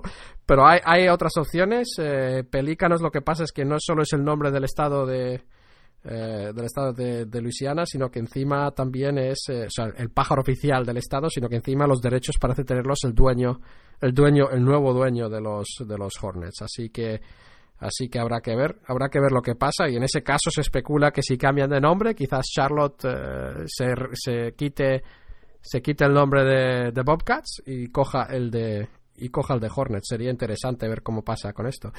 Y luego, Chechu, por segunda semana consecutiva, David Stern y yo estamos de acuerdo, ¿no? Primero, la semana pasada yo me ponía de acuerdo con él en su sanción a Popovich, eh, que era muy contracorriente. Y también eh, yo decía un poco que yo pensaba que si seguía esta táctica de hack a Dwight, creo que acabaría no porque sea los Lakers, sino simplemente porque es lo más feo que se pueda ver en el baloncesto, que acabaría, acabaría eliminando esta regla o cambiándola para que no se pudiera hacer el hack a Dwight o el hack a Shaq o, como lo llamen. Y, la verdad que David Stern esta semana ha salido diciendo un poco lo mismo, no que lo vaya a eliminar, pero que, que, que a él le gustaría eliminarlo le gustaría cambiar la regla para que fuera todo el partido así, ¿no? Que les da que les dan los dos tiros y posesión del balón al equipo esta semana ha habido muchas propuestas distintas en ese sentido también. digamos que el equipo que, al que le hagan la falta, uh, tipo Hack Dwight, eh, que puede elegir al que tire los tiros libres, entonces sería un desincentivo. O, ese tipo, ese estilo, ese estilo de, faltas también que les den la lección al equipo atacante que si quiere sacar de banda o quiere tirar tiros, etcétera, etcétera. Así que me parece que esto empieza a coger un poco de carrerilla. Veremos si se queda en nada. Eh, también está la corriente que dice que meta los tiros libres, lo cual la entiendo bastante. Pero como si fuera yo accionista de la NBA, a mí no me gustaría ver eh, esa cosa porque creo que es malo para el espectáculo. Eh, no sé a ti qué te parece, Chechu, si esa regla hay que mantenerla o no. A mí me parece que si tú tienes en cancha un jugador que mete el 46% de los tiros libres, me parece totalmente lícito que haya una táctica que le obligue a ir a la línea de tiros libres. Igual que si es un mal tirador de fuera, pues que le estés flotando, o que si bueno que es un gran penetrador, pues le, des espacio, etcétera, etcétera. yo creo que, que para mejorar el espectáculo lo que hay que hacer es que los jugadores mejoren su nivel en ese sentido. Yo creo que quizá es un tema que, ahora hablaremos de Dwight Howard, ¿no? En el Café Villa, pero que se ha visto amplificado porque ahora están los Lakers, porque ha habido varios partidos que han perdido los últimos minutos, etcétera, etcétera. Pero me parece que es intentar poner puertas al, al campo el, el, variar esa regla. Sí, yo creo que cada vez, yo creo que la varían, han variado las reglas muchas veces y, y, normalmente lo hacen para intentar mejorar el juego. Y aparte de que sea Dwight Howard, yo creo que esto mejoraría un poco el espectáculo. Yo me imagino unas finales con todo el mundo mirando y, y a Dwight durante 6 minutos de la segunda mitad, que tardaría 15 minutos simplemente viéndole tirar tiros libres, me parece que eso no ayuda a la NBA. Pero bueno, desde luego no ayudaría a los Lakers tampoco. Y vamos con. Eh, con eh, ¿Qué más nos queda aquí? Entrenador del mes de octubre-noviembre, Lionel Hollins, conferencia oeste, y Avery Johnson, conferencia este. Muy merecidos, para mí me parece los dos. Eh, con los comienzos, tras un comienzo un poco titubante, los Nets han mejorado mucho y también los Memphis que salió como, salieron como tiros. También han salido los títulos de rookie del mes. Damian Lillard y Michael K. Gilchrist han ganado los trofeos de rookie del mes para cada conferencia respectivamente, Lillard oeste y Gilchrist, eh, Kid Gilchrist eh, la este. Y luego jugadores del mes, Durant y LeBron James, jugadores del mes de octubre noviembre. Yo creo que siempre le dan, es que siempre le dan todos los premios a LeBron, es muy difícil, Chechu. ¿Por qué? ¿Para qué compiten los demás? Si es que incluso cuando no tiene sus mejores meses, ¿no era esta una oportunidad para reconocer a Carmelo o algún otro? Es que, claro, le dieron dos MVPs un poco pronto y así estamos, ¿no? Que va, va a ganar todos los títulos de todos los apartados estadísticos, con lo cual ya veremos cuando le den el mejor defensor del año. Eh, poco nos deja a los demás, pero bueno, Durant desde luego ha empezado como acabó también, como acabó no en los playoffs, sino en la temporada, arrasando. Y, bueno, tampoco se puede discutir tanto. Y luego, jugador de la semana, eso sí, la última semana, Kevin Durant y Carmelo Anthony. Así que un reconocimiento menor, eh, pero reconocimiento al fin y al cabo para Carmelo y Durant que, está dominando. ¿no? Y vamos con, un par de temitas más que llevo semanas y semanas prometiendo que repasaríamos. Aunque no he visto, digamos, una petición masiva de nuestros oyentes, ni masiva ni, ni mínima, pero yo sigo queriendo repasar cuáles fueron nuestros pronósticos para esta temporada, Chechu. Y hay que ir, eh, vamos a ir rápidamente, pero hay que repasarlos. Preguntamos quién va a ser el campeón de la liga regular en la conferencia este. Así que quién va a ser el número uno de la conferencia este antes de los playoffs, ¿no? Digamos, liga regular. Y, los Heat eran el 84% de los votos para los Heat, el 7% para los Celtics y luego, y luego los Knicks antes que los Bulls eh, fueron los siguientes, con, con digamos un 5% de votos. Eh, y luego preguntabas quién iba a ser el finalista de la conferencia este. Y desde luego hay 70% de los hits, así que un poco menos de confianza en eso eh, en cuanto a los playoffs en los hits, aunque muy mucha confianza. Y luego Celtics los siguientes con un 9%, Knicks 8% y Nets 7%, así que ahí crecieron un poco los Nets. Así que, así que bueno, eh, abrumante favorito en el este es, son los Heat, que ya lo sabíamos, pero que hay otros que, que a principio de temporada ya nuestros oyentes veían como posibles sorpresas. ¿Y quién va a ser el campeón de la liga regular en la conferencia oeste? Aquí eh, también hay dudas, eh, aunque ahora habrá cambiado desde entonces, ¿no? Pero los Thunder tenían el 40%, así que menos de la mitad de la gente pensaba que los Thunder. Y luego los Spurs, y, siguiendo los Spurs, los Lakers, que imagino que eso ya ha cambiado, ¿no? No creo que si hiciéramos esta encuesta ahora, la gente pensara que iban a ser el número uno en cuanto a récord de la conferencia oeste, ¿no, Chechu? Eh, tú ya me dirás dónde discrepes. Está claro. Está claro, son pecadillos de verano. Sí, sí. Y luego, en cuanto a los playoffs, ahí cambiaba un poco el tema porque ahí, esto es interesante, nuestros oyentes decían, 24% pensaba que los Lakers eran campeón de la liga regular eh, de, la conferencia oeste, pero en los playoffs es que saltaba eso al 53%. Así que más de la mitad de los oyentes pensaban que los Lakers serían el finalista de la conferencia oeste. Sería interesante comparar eso hoy en día cómo habrá bajado la confianza, pero hay tiempo para que los Lakers se acoplen, veremos. No son los Lakers de la, la, la, pregunta podría ser si se van a meter en playoff o no.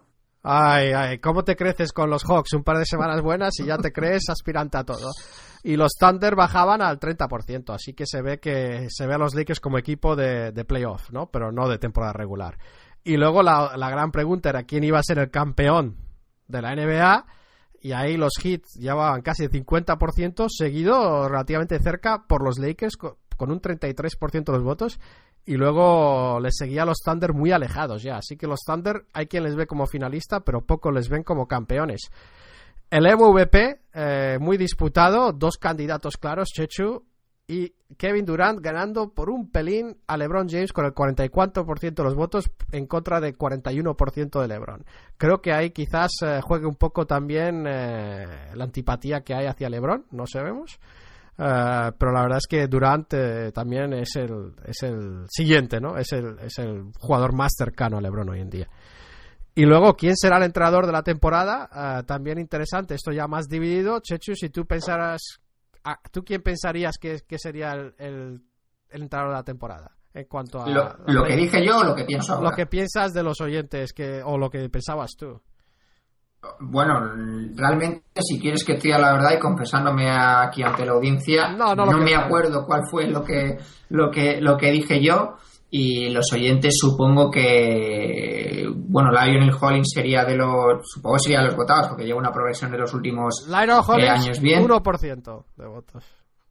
La gente mira que yo no hago más que, presumir de Lionel Hollins pero nadie me escucha lo cual no me sorprende.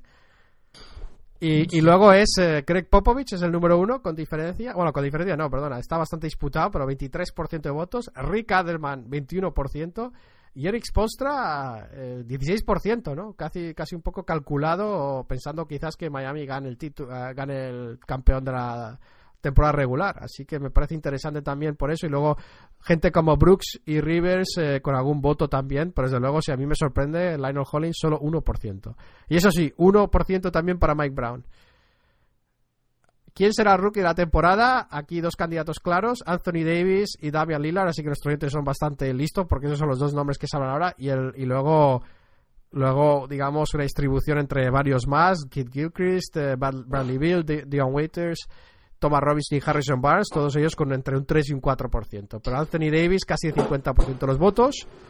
¿Quién será el máximo notador? Ahí sí, 72% pensaban que Kevin Durant, así que queda muy claro el tema. Y luego el siguiente simplemente era Carmelo, ¿no? Así que nuestros oyentes bastante inteligentes también ahí demostrándolo. Y vamos con alguna un poco más complicada, que es el sexto hombre, Chechu. El sexto hombre, ¿quién pensarías tú que, que la bueno, quién pensabas tú que iba a ser el mejor sexto hombre a priori? Bueno, pues estaban ahí, supongo que eh, Louis Williams eh, tiraría yo por, por Atlanta, eh, Kevin Martin como sustituto James Harden, aunque supongo cuando haríamos esto todavía no, no sé si eh, mucha, se habría ya cristalizado lo que es el, el cambio de James Harden por, por Kevin J.R. Smith también, no lo sé, Sam. Sí, no, la verdad es que, la verdad es que y nuestros clientes son muy sabios porque pusieron a Jamal Crawford eh, con el número uno y eso que venía de una temporada malísima en Portland, ¿no? Donde estaba un poco, estábamos un poco en shock por lo mal que lo había hecho. Y luego nuestro amigo Ginobili y, y Terry, eh, los tres, eh, los tres top y Harden por lo visto ya se sabía, se debía saber porque le dieron muy pocos votos. Y luego, bueno, esto sí, esto ya es el más, el más importante. El más importante que es quién será nombrado en relación de NBA con mejor jugador hispano de la temporada, o sea, el pata negra. Y ahí el que iba liderando, y la verdad es que por ahora va a tener que hacer muchos cambios para poder otorgarse ese título, es Pau Gasol, con un 35% de los votos. Eh, por ahora, Pau Gasol no, no me viene, no me viene ningún pata negra por, No por me Pau viene la relación de pata negra. De, No, de- este año todavía no. Marc Gasol, el segundo, con 31% de los votos. Luego Sergi Vaca. Luego Ricky Rubio. Y, y luego ya un poco más atrás, Al Horford. Eh, me parece que Al Horford por ahora lleva la delantera, ¿no? Yo creo que Al Horford se postula como serio favorito, pero queda mucho tiempo. Veremos cómo acaba esto. Ah, y luego lo último es dar las gracias a todos los que participaron. Eh, ya sabéis que el que gane este concurso de pronóstico, que acierte más, dará nombre al trofeo del mejor jugador de la conferencia este el año que viene, la temporada que viene, como este año hacemos con Jesús Ruano. Y, también que nos habéis puesto en muchos comentarios eh, pues, sugerencias en cuanto a hacer más programas, en cuanto a que no nos quememos, no hagamos más, etcétera. Ah, unos comentarios que nos ayudan mucho, así que lo agradecemos y los iremos mirando y evaluando conforme avancemos. Así que Chechu, con eso terminamos este apartado y podemos pasar a, a lo siguiente, ¿no? Que es Lo siguiente, como todos sabemos, o todos deberíais saber, es el buzón del oyente, comentarios de los oyentes, Café Villa. Café Villa. Villa contra Villa.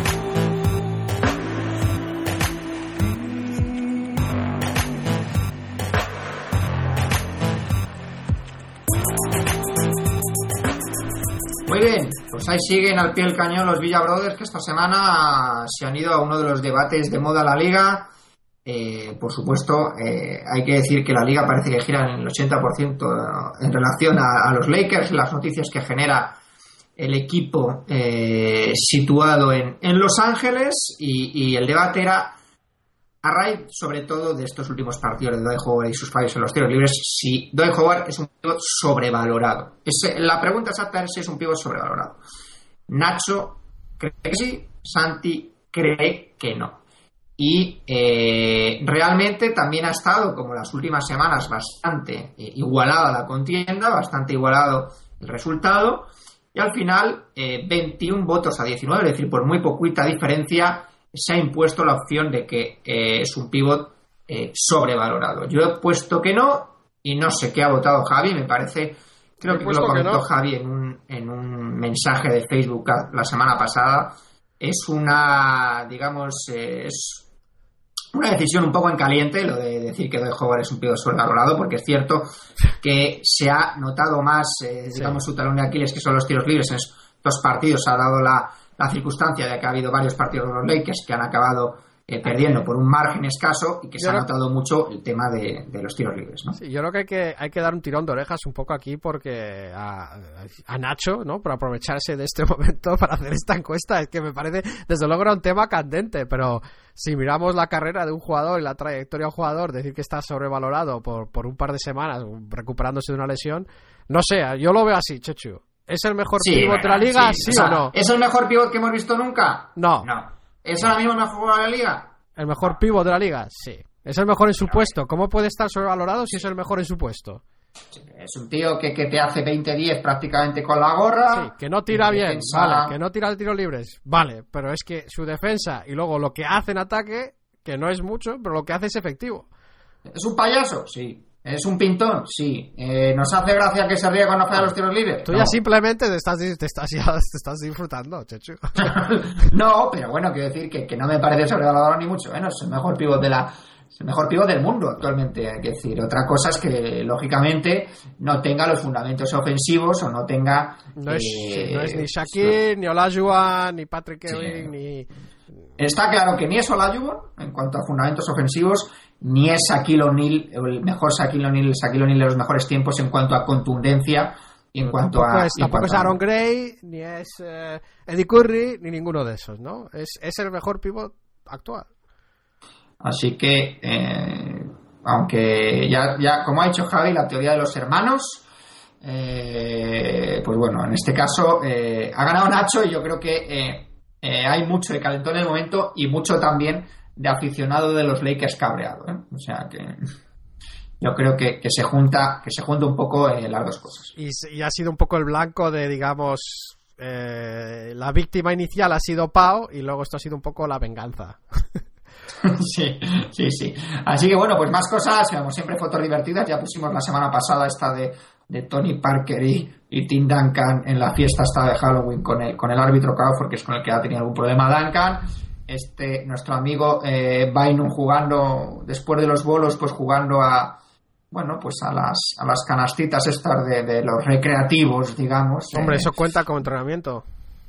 Sí, sí, así que, así que, así que bueno, también había algún, eh, algún artículo eh, que nos habían puesto sobre, sobre los rookies de este año, sobre la, sobre cómo estaba resultando esta, esta camada, Alex Fontela, eh, en el blog eh, Only NBA eh, 10.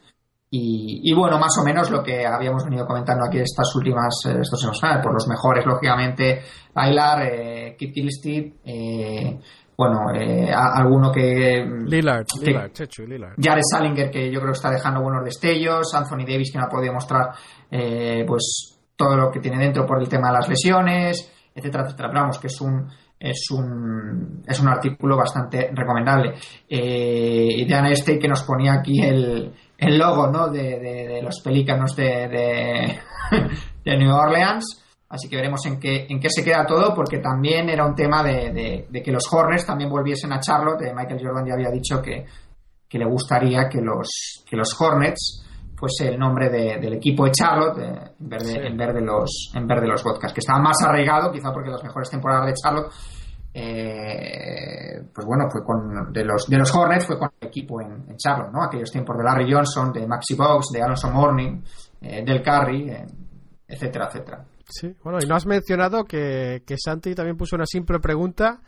¿Quién es el jugador Ah, sí, que peor os cae en la liga? cae, exactamente. Y me- a mí me ha gustado mucho esta pregunta porque la verdad sobre todo que hay puedes elegir más de uno. Con lo cual, ah, por lo menos yo podía. Bueno, yo, yo lo tenía claro, ¿eh? Yo elegí a Ryan Rondo. Ah, sí. ¿eh? Yo voté por Ryan Rondo. Pues no, no Eh, aparece tu no, voto, no ha ¿eh? sido el voto mayoritario. LeBron se la ha llevado casi casi de calle. Y, Y Blake y bueno, Griffin y empatados. Kevin, Kevin Garnett, ¿no? Es, que- es que esto salía a, a- a- creo que salía a cuento de empezaba parecía que caía muy mal Dwight Howard, pero la verdad es que hay otros que, que siguen siendo clásicos, ¿no? Primero los clásicos como LeBron y Garnett y luego los nuevos las nuevas estrellas como Blake Griffin, Chris Paul que, que sabemos que es el pequeño Napoleón y, bueno, Kobe Bryant también ganando una buena ración de votos, ¿no? Y Nick Batum, que, cómo no, yo desde luego voté a, Nico Batum, que me tiene ya.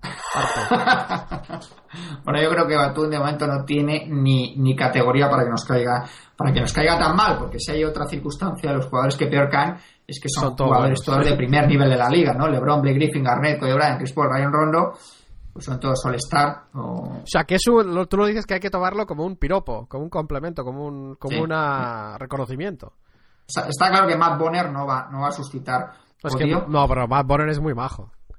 Sí, verdad que sí. Bueno, estuvimos tomando unas cañas con él. La verdad es que estuvo muy simpático. Sí, sí. Eh, pues bueno, cedo el relevo a Javi en esta, en este, en esta sección para que nos cuente cosas que nos han ido llegando también por mail o por eh, tweet, eh, etcétera, etcétera. Sí, por, por tweet. sí. La verdad es que vamos a. Estamos teniendo algún problema con iBox esta mañana para poder leer los comentarios, pero bueno, me apunté aquí alguna cosa, eh, así que quizás eh, menos mal que lo he apuntado porque si no, no lo podríamos repasar. Eh, en iBox tuvimos un par de comentarios anónimos, lo cual no suele pasar, pero no, no pasa nada, aceptamos comentarios anónimos, aunque preferimos que digáis quiénes sois. Y, y luego Socram, eh, Camino Solo, Mati Encampada, todos ellos pusieron comentarios. La verdad es que no los puedo leer ahora porque no sale la página web. Pero básicamente, eh, tal como lo recuerdo yo, había, había un par que, que habían encontrado un poco largo lo- la sección de estadística. Yo simplemente, Chechu, lo que pasó es que el programa era demasiado largo, ¿no? Tú y yo lo reconocemos, no podemos hacer un programa de dos horas y pico. Es, eh, es, es demasiado y, creo que no le dimos esa no le pusimos en situación ganadora ¿no? a, Samuel para poder hacerlo. Eso sí, tuvimos. Fue, fue, fue una actuación estadística que fue un poco. de eh, cal y arena en cuanto a que a alguna gente le encantó, que me imagino son la gente que está nuevamente buscando estadísticas y les gusta ese tipo de cosas, y otros que les, les gustó menos. Eh, y quizás también al hacerlo tan, digamos, dejarlo que fuera un poco de, largo, eh, con todo el programa que llevamos ya hora y pico, pues desde luego no lo pusimos en buena situación. Así que ya sabemos, yo creo que Checho y yo vamos a intentar mantenerlos a un tiempo decente en, cuanto, en torno a la hora y media los programas y desde luego cuando traigamos a Samuel eh, de vuelta terminaremos ese repaso porque hay dos estadísticas más que son muy interesantes, pero lo haremos de manera también que no, eh, digamos, que no sea una locura, ¿no? Pero vamos, que yo básicamente veo, Chechu, un poco culpa, culpa nuestra por, eh, por hacer un programa tan largo la semana pasada. Sí, está claro que es un tema denso, que es un tema que no es del gusto de todo el mundo, y que si se junta con que ya llevas oyendo una hora y media de programa, pues lo mismo pues acabar hasta el gorro. Pero bueno, eh, a nosotros nos gusta y nos parece interesante un poco por diferente y porque sale un poco del, del guion habitual de lo que viene siendo eh, el día a día de la NBA. Así que yo creo que. No, no, es que estuvo. Yo que estuvo una oportunidad.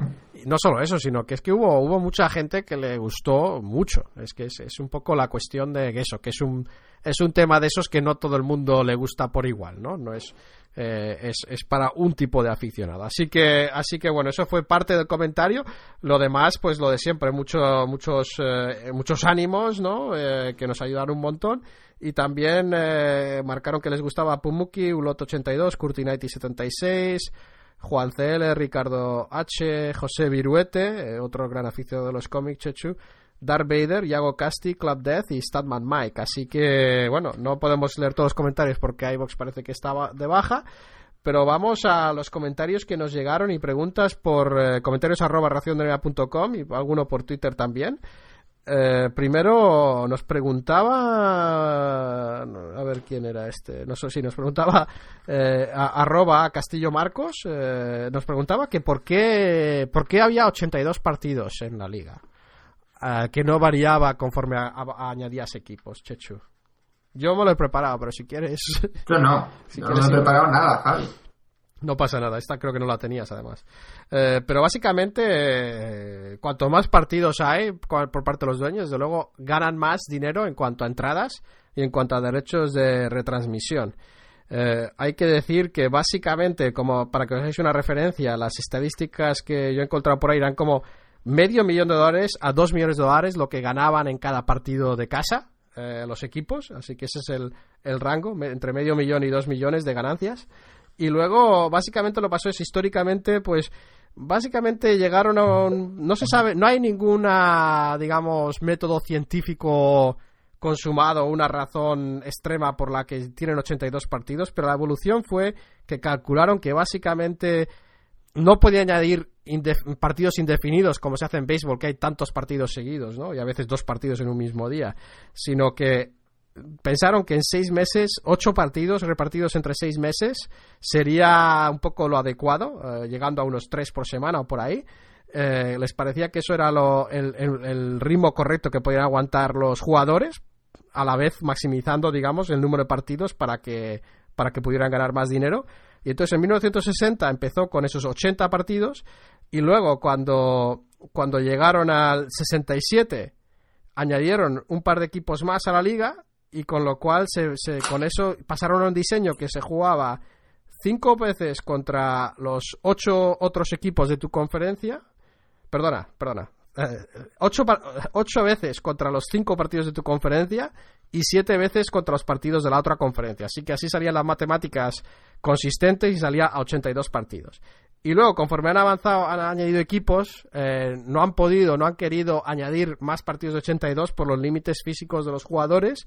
Eh, y entonces ahora, como están, es, aunque hayan crecido a 30 equipos, lo que hacen es jugar cuatro contra los partidos, los equipos de su división entre 3 y 4, eh, dependiendo de, manera diferente a, contra equipos de su misma conferencia. O sea que hay equipos de otra división en su misma conferencia contra que juegan tres partidos y otros contra los que juegan cuatro. Y luego dos partidos entre conferencia. Eh, así que con eso es como llegan a los 82 partidos, pero básicamente digamos que no hay una razón pura matemática aparte de, digamos, esa, esa, ese cálculo inicial y luego la expansión a 82 para que, digamos, tuvieran números redondos y luego, pues básicamente manejar el, el, el- el horario, el calendario a partir de ahí sin, sin poder aumentar partidos por los límites de los jugadores. Eh, así que esa es una buena pregunta, me parece interesante. Y luego nos llegó también de Álvaro, Álvaro Moral Alonso Chechu. Eh, nos preguntaba, decía, buenas genios, eh, no sé a quién se refiere, pero decía, os sigo Habla des- en plural, ¿eh? En plural, o sea que se refiere a los dos, ¿eh? ya, pero que nosotros será, serán por el mal genio. Y dice, os sigo solo desde el verano, pero estoy enganchado, sois buenos y objetivos. Es, es independientes, ¿no? Objetivos e independientes. Pero bueno, seguid así. Y dice, una duda, los López, Brooke y Robin, ¿no son hispanos? Porque, Creo que son de, de ascendencia cubana. No sé si su padre o su madre cubanos, pero ellos, no son. O sea, Sí, ellos son sí. eh, estadounidenses, seguro. Sí, su padre, básicamente su padre, Heriberto López, es eh, cubano, eh, jugaba al béisbol, y su madre, Deborah Ledford, eh, esto lo sé todo de memoria, Checho, como entenderás, eh, era nadadora, eh, lo que pasa es que se divorciaron muy joven y con lo cual no crecieron tampoco con su padre, no pasaron casi nada de tiempo, con lo cual yo creo que hay que mantenerles en, la sección de no son hispanos hasta que veamos alguna prueba que ellos se sienten hispanos o hablan en español o algo, ¿no? Pero si ni hablan español ni, ni, ni, ni se catalogan a sí mismos como hispanos, nosotros tampoco lo vamos a hacer, ¿no, Chechu? Aunque, aunque parezca que, que son buenos jugadores y aunque sepamos que los dos les encantan los cómics, eh, no, no es solo dos, Bruce. a Robin también. Robin es que creo que incluso dibuja, dibuja cómics. Eh, así que... cosa. Sí, sí, no sé, investigalo porque es un poco lo que salió en la, en la investigación que hice esta pregunta. Y luego, y luego también seguía, decía, una propuesta que cree que puede dar juego, ¿qué jugadores en activo verán retirada su camiseta?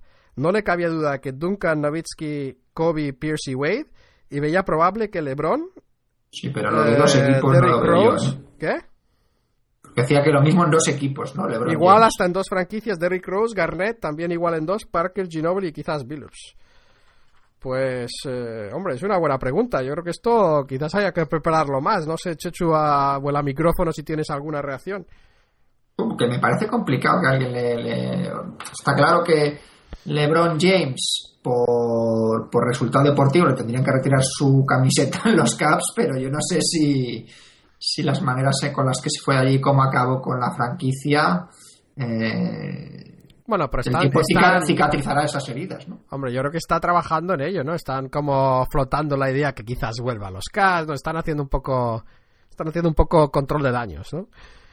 Pero sí, no, yo creo que desde luego en Miami sí, ¿no? Wade, eh, yo creo que todos los que él ha mencionado, eh, estoy de acuerdo. Derrick Rose, a ver, Garnett, igual en dos, pues no lo sé, porque cada vez que Kevin Garnett se enfrenta a Minnesota, o sea, no dice nada, es bastante es bastante desagradecido, ¿no? Con Minnesota, eh, Kevin Garnett, aunque hizo grandes jornadas ahí, pero no ha sido nada agradecido. Y luego Parker Ginobili, yo creo que sí, ¿no? Parker y Ginobili, Hombre, sí, sí, es sí, casi sí, seguro, yo creo, vamos. Y Billups, eh, Billups ha jugado en muchos equipos, eh, no sé cuántos Sí, años. Emma Billups quizá en Detroit, ¿no? Sí, quizás pero- el equipo donde dio sus mejores años y donde además eh, fue MVP de las finales y, y- y claro, luego en Denver A mí me falta, a mí me falta Iverson aquí, ¿no? Por lo menos. sí. Iverson en Filadelfia, creo que No, ver, en Filadelfia seguro, vamos, sobre todo. Además, luego, luego acabó volviendo y es muy querido allí. Ah, bueno, pero no sé si pregunta en activo, claro, es que Iverson está como no sé si no sé sabemos si podemos llamarlo en activo, claro. Y, y no sé quién más, la verdad es que yo durante un tiempo deseaba que Gasol se uniera a ese grupo, pero la verdad es que no creo que pueda ser, a no ser que ganen otro anillo y se queden en el equipo. Eh, pero era, era un deseo y desde luego Memphis depende de dónde vaya ese equipo, pues tanto Zach como Mark tienen posibilidades como, como Rudy, ¿no? Depende de, de, de, de cómo prosiga su carrera, ¿no? Porque es que hay muchos jugadores que se pueden ir dentro de un año, ¿no? Joe Johnson le retiraron la camiseta en Atlanta, Checho. No. Ah, rotundamente, ¿no? Bueno, tienes razón, tienes razón. Así que habrá que ver, ¿no? Yo creo que ahora mismo los jugadores están más por moverse buscando un título, lo cual hace que no sean tan fieles a su equipo, ¿no? A que tiene sus derechos. Y, bueno, pues, pues bueno, iremos pensando. Algún día quizás hablemos más de ello, mandar vuestras opiniones, ¿no? De si hemos, si, si, si, nos falta, quién nos falta, ¿no? Podría ser, vosotros sabéis mejor que nosotros quién nos puede faltar en esta clasificación. Y vamos con, eh, vamos con Marco Murillo Corona, que decía básicamente eh, bueno, es que, es que es un buen correo electrónico también, ¿eh? es mucho para leerlo, pero decía que quería puntualizar una cosa respecto a la polémica de la NBA y, Gran Pop, y el Gran Popovich. Dice que no se posiciona a favor de uno o de otro, pero le hubiera gustado ver a Miami perder para verla, a ver si Stern se atrevía a sancionarle. Pero también decía que entendía la postura. Eh, ¿Qué más? En fin, que lo único que le parece bien en la crítica se le puede hacer al entrenador es decir que adultera la competición. Y ahí es donde toma excepción. Decía que todos los años hay equipos que se dejan llevar y juegan descaradamente a perder en busca del número uno del draft y sobre todo en el último mes de competición cuando hay equipos que están jugando posiciones de playoff y es, le parece que eso también es adulterar la competición y si, y si no criticas eso no puedes criticar esto uh, yo creo que estoy de acuerdo con eso pero es que creo que eso de perder aposta para coger una lotería alta del draft un número alto me parece también que es muy censurable ¿no Chechu? ¿no es censurable eso? Sí, pero esto es como lo de antes de, los, de, los, de las faltas a Sack, a, Sack, a Dwight es muy difícil ponerse a, analizar, a revisar, a ser capaz de, de comprobar que un equipo sale a perder, sale a perder o se deja llevar, etcétera, etcétera. Sí, bueno, eh, y él decía, pues repito, después de haber oído más de un periodista informar sobre ello, unos a favor, otros en contra, no sé en qué bando ponerme, pero por favor, con otros argumentos que no sea que adultera el espíritu de la competición, que ese tendrán que rebuscarle. No sé, yo estoy en eso, yo me parece que sí, que adultera el espíritu de competición y me parece que es un timo para los espectadores. Eh, y la verdad es que Stern dijo que si lo hubieran avisado, hubiera sido distinto, pero no porque lo hubiera permitido, sino porque él hubiera intervenido para que estuvieran allí. Así que, así que me parece que Esther interesante tampoco se baja del, eh, se baja del caballo eh, nunca, vamos, ¿no? nunca. Así que bueno, vamos con, eh, vamos con también con lo que nos ha llegado por, por iTunes. por iTunes teníamos un eh, a ver cómo estamos. Estamos bien clasificados hecho esta mañana. No sabemos muy bien por qué pero nos ayudan todos esos comentarios y reseñas que ponéis.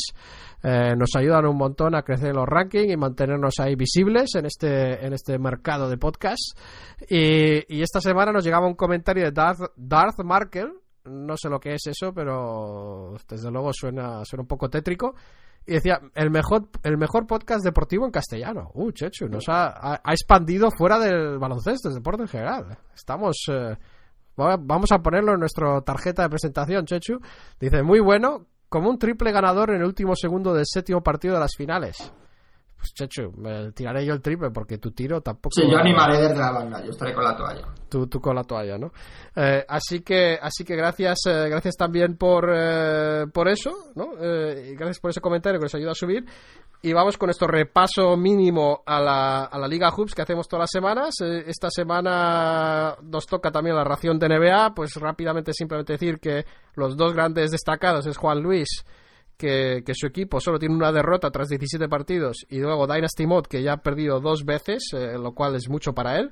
Eh, yo voy en picado, Checho he perdido tres de los últimos cuatro, tú has ganado dos de los últimos tres, así que yo voy hacia abajo, tú vas hacia arriba, veremos, eh, veremos cómo, cómo avanza esto, pero las lesiones la verdad es que me están haciendo trizas. Y y vamos simplemente con Twitter. Vamos al final de esto, vamos terminando el repaso a, la sección del oyente. Y primero quiero dar gracias a, todos los que nos recomendáis, ya sea por Twitter o sea verbalmente, o en el trabajo, en el colegio, lo que sea. La verdad es que lo agradecemos muchísimo, eh, nos ayuda a crecer eh, y nos da mucho ánimo. Y luego decir que, bueno, esta semana no vamos a enumerar todos los que nos han hecho retweet el programa, porque os habíamos dado una misión al ejército, bueno, al ejército, digamos, la, la escuadrilla, la escuadrilla racionera y era que nos ayudarais a convencer a Charlie, a Charlie Villanueva para que aparezca en el programa 100. ¿Y qué vamos a hacer? Lo vamos a volver a pedir, ¿no? Vamos a volver a pedir que lo hagáis, pongáis el hashtag CharlieRación100 y que le mandéis un mensaje directo a, arroba CV4, ¿no? Es CV4, ¿no? Su, Twitter, a ver si... Bueno, es, CV de 31, ¿no? Me estoy equivocando. Chechu, por favor. A ver, si se lo vamos a mandar a, no sé, a Chris Ball. A, a Chris Ball. sí, eh, es posible que, se haya que mandárselo a, Chris Paul si, si, es que, si es que falla Charlie. quizás Chris Paul sea el próximo candidato, ¿no, Chechu? ¿No te parece bien, que sería...? Que le, que le hemos nominado como en el draft de los tontos. Sí, bueno, pues eso. pues arroba CV31, que le mandéis eh, un mensajito pidiéndole que participe eh, y pongáis el hashtag CharlieRación100. No hace falta que, que nos pongáis a nosotros, simplemente con eso nos ayudáis. Y esta semana ya habéis empezado a hacerlo, hemos tenido un éxito bueno, aunque él todavía no ha dado señales de vida con nosotros. Stanman Mike 16, Soy un Santi, Detroit Spain, José Luis Bustos. Eh, todos ellos nos están ayudando, mandándole esos tweets a, a Charlie Villanueva a ver si reacciona. Juanepe 80, de Riel Casti, Iván Verdú, Nene Tarta, Miguel Ángel Vázquez, Tiro a Tablero, Adrián MR91, Antonio Durán, Antonio Pilaloco, Jovan Brockhorst, Daniel García Páez, Albatros 1705, Enrique Herrero, Beltrán Osin, Víctor Miras, Marcos y Gold City.